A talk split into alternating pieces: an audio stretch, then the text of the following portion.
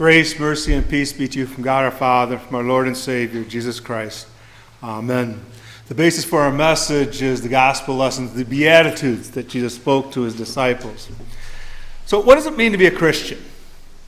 Tonight's a good night for us to ask that question. It's Ash Wednesday, the beginning of the Lenten season. We're challenged with what it means to be a Christian. How are we to live out our life? And do we live out our life as Christians? People have lots of answers for that question. Even non Christians think they know what a Christian is supposed to be. So that doesn't sound very Christian when we do things at times. But obviously, who do we go to for that answer? Who do we listen to to know what it means to be a Christian? Is it not to Christ Himself? And our Lord answers that question in the Beatitudes. When we look at the Beatitudes, what we have here is a description of the Christian life. And tonight, as we begin our Lenten journey, we're going to look at that description. A night in which we are to examine our lives and our hearts, is a night to examine do we fulfill what our Lord describes? But even as we do that, we're also going to see how these Beatitudes ultimately describe Christ Himself. But again, when we come to the text, you'll notice that it starts out Jesus went up on the mountain, and when he sat down, his disciples came to him, and he opened his mouth and taught them, saying, Notice the audience here. Matthew is very clear. Jesus is speaking to his disciples, his followers, and not just the 12, but, but a whole crowd of people who are following him. And he begins the Sermon on the Mount with these wonderful Beatitudes that really describe the Christian life. We see that especially in verses 6 to 9 when he talks about what a Christian life should be like, when he talks about, blessed are those who hunger and thirst for righteousness. This is what a child of God should do. Should be hungry, desire, thirst for, for, for righteousness, the righteousness of God. Blessed are the merciful. We know that we are to be merciful. God has been merciful to us. Are we not to live out a life of mercy to others? Blessed are the pure in heart. Are not our thoughts, our words, and our deeds to be pure? Very clearly, this is a description of what we are supposed to do and what we are supposed to be. What I find interesting is if you look at the first Beatitudes, verses 3 to 5, these are really a description of what we are, but not always what we want to see. Blessed are the poor in spirit. We are definitely poor in spirit. By nature, sinful and unclean. By nature, dead in our trespasses and sin. We can't get any poorer. We are indeed poor in spirit. Blessed are the meek. We are truly meek. We cannot fix things. We cannot fix ourselves. We cannot make things right. Blessed are those who mourn, and we are called to mourn. But we are called to mourn over our sin. So, as you've heard these Beatitudes, is that you?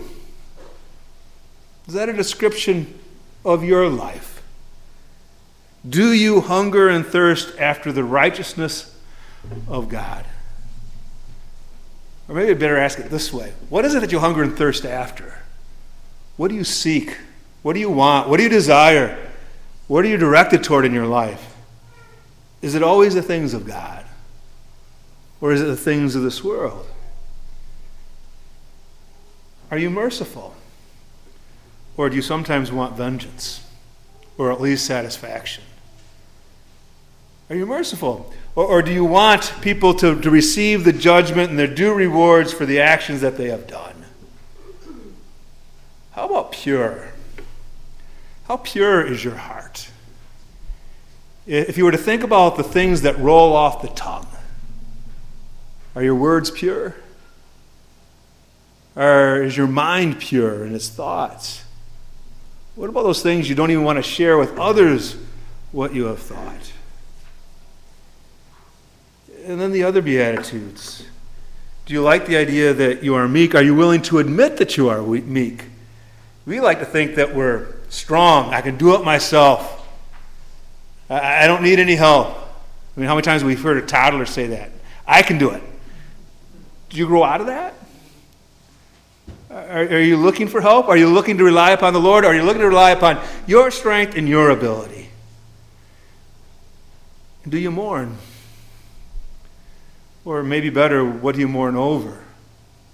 Tonight on Ash Wednesday, we are reminded of our sin And we're actually called, when we talk, think about sackcloth and ashes, these are signs of mourning and grieving over sin. Is your heart broken over your sin? Do you grieve the fact that you sin? Or do you simply ignore it, pass over it, try to forget it, overlook it? As we go through these Beatitudes, as we sit here on Ash Wednesday, we have to admit we're not the Christian we're supposed to be. Who among us could say that we fulfill all these things? But isn't that why we're here? We're here because we're not what we are supposed to be.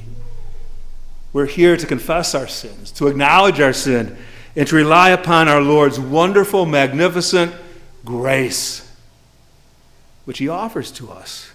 Because as we heard from Joel, He abounds in love and mercy. And, and He does and he gives us that grace because our Lord lived out the Beatitudes. These things fit the life of our Lord. Think about blessed are the merciful. Is there anyone more merciful than our Lord? Think about his ministry, the, the miracles that he did to the sick and to the needy, the helpless. Think of the kindness that he showed to the tax collector, the prostitute, the sinner. He showed mercy, he showed grace. He was pure in heart, he was without sin. Paul reminds us of that. The one who knew no sin. He was pure in his thoughts, his words, and his actions. He was the ultimate peacemaker. His sacrifice, his death, his resurrection brought peace between man and God. And because we have peace between man and God, he has brought peace between man to man. And what's also interesting is you look at those ones in verses 3 to 5, these are things that he took upon himself. The Lord wasn't poor in spirit, and yet He took it upon Himself to take our sins upon Himself, to pay the price that we deserve for our sins. He mourned over sin, not his own sin, but over our sin. Not did he mourn over it, he did something about it. He overcame it. Through the grave and in the resurrection, he overcame sin. And boy, he became meek. He gave up the power, the glory, the honor of, of the one true God, taking on human flesh, and then he gave up absolutely everything on the cross, even his life, so that he could rise from the dead. When we look at the Beatitudes, this is a description of who Christ is and what he became so that we might be saved. And as he did this, as we sit here tonight, he not only did this to forgive you, but to shape you to shape you into these Beatitudes. He brings us to realize who we are. He brings us to realize that we are indeed poor in spirit. And as we confess that, we do possess the kingdom of heaven. He's earned it for us, it is His gift to us. In our mourning over sin, we are comforted because our Lord has taken grief and sin to the grave and rose for it. He has conquered it. So He and He alone can bring us comfort. And as we recognize our meekness, as we humble ourselves before our Lord, we do inherit the earth. We inherit all that Christ won. We are heirs of his kingdom. All that he earned is ours as well. And in so doing, he creates a hunger and a thirst for righteousness. Isn't that why you're here tonight? It's a hunger and thirst for His righteousness, for His grace, and you will be satisfied. You've already been announced the forgiveness that, that He has done for you. You're going to come to His table and receive His body and blood and all the benefits of His forgiveness, life, and salvation. In, in your hunger and thirst for righteousness and your hunger and thirst for Christ, He satisfies it. And He gives you mercy so that you can show mercy. He shares it with you that you share it with one another. He makes himself known to purify your heart. In the forgiveness you receive, your heart is made pure. Your sin is forgiven, it's wiped clean. Your guilt and your shame has been removed. You have been made a child of God. You have been brought at peace with the Lord, a peace that you can share, a peace that you share with your family, with your friends, with your neighbors, with your classmates a peace that is yours through Christ, and a peace that you offer to others. Again, as we think about Ash Wednesday, it's a day to acknowledge that we are not what we should be. That's what those crosses on your forehead acknowledge, right? It's a reminder that of what you deserve because of your sinfulness. Lent is a time of penitence in which we examine our sinfulness. But this is a day and a season to be reminded that the Lord is at work in you. The Lord is at work in you, shaping you.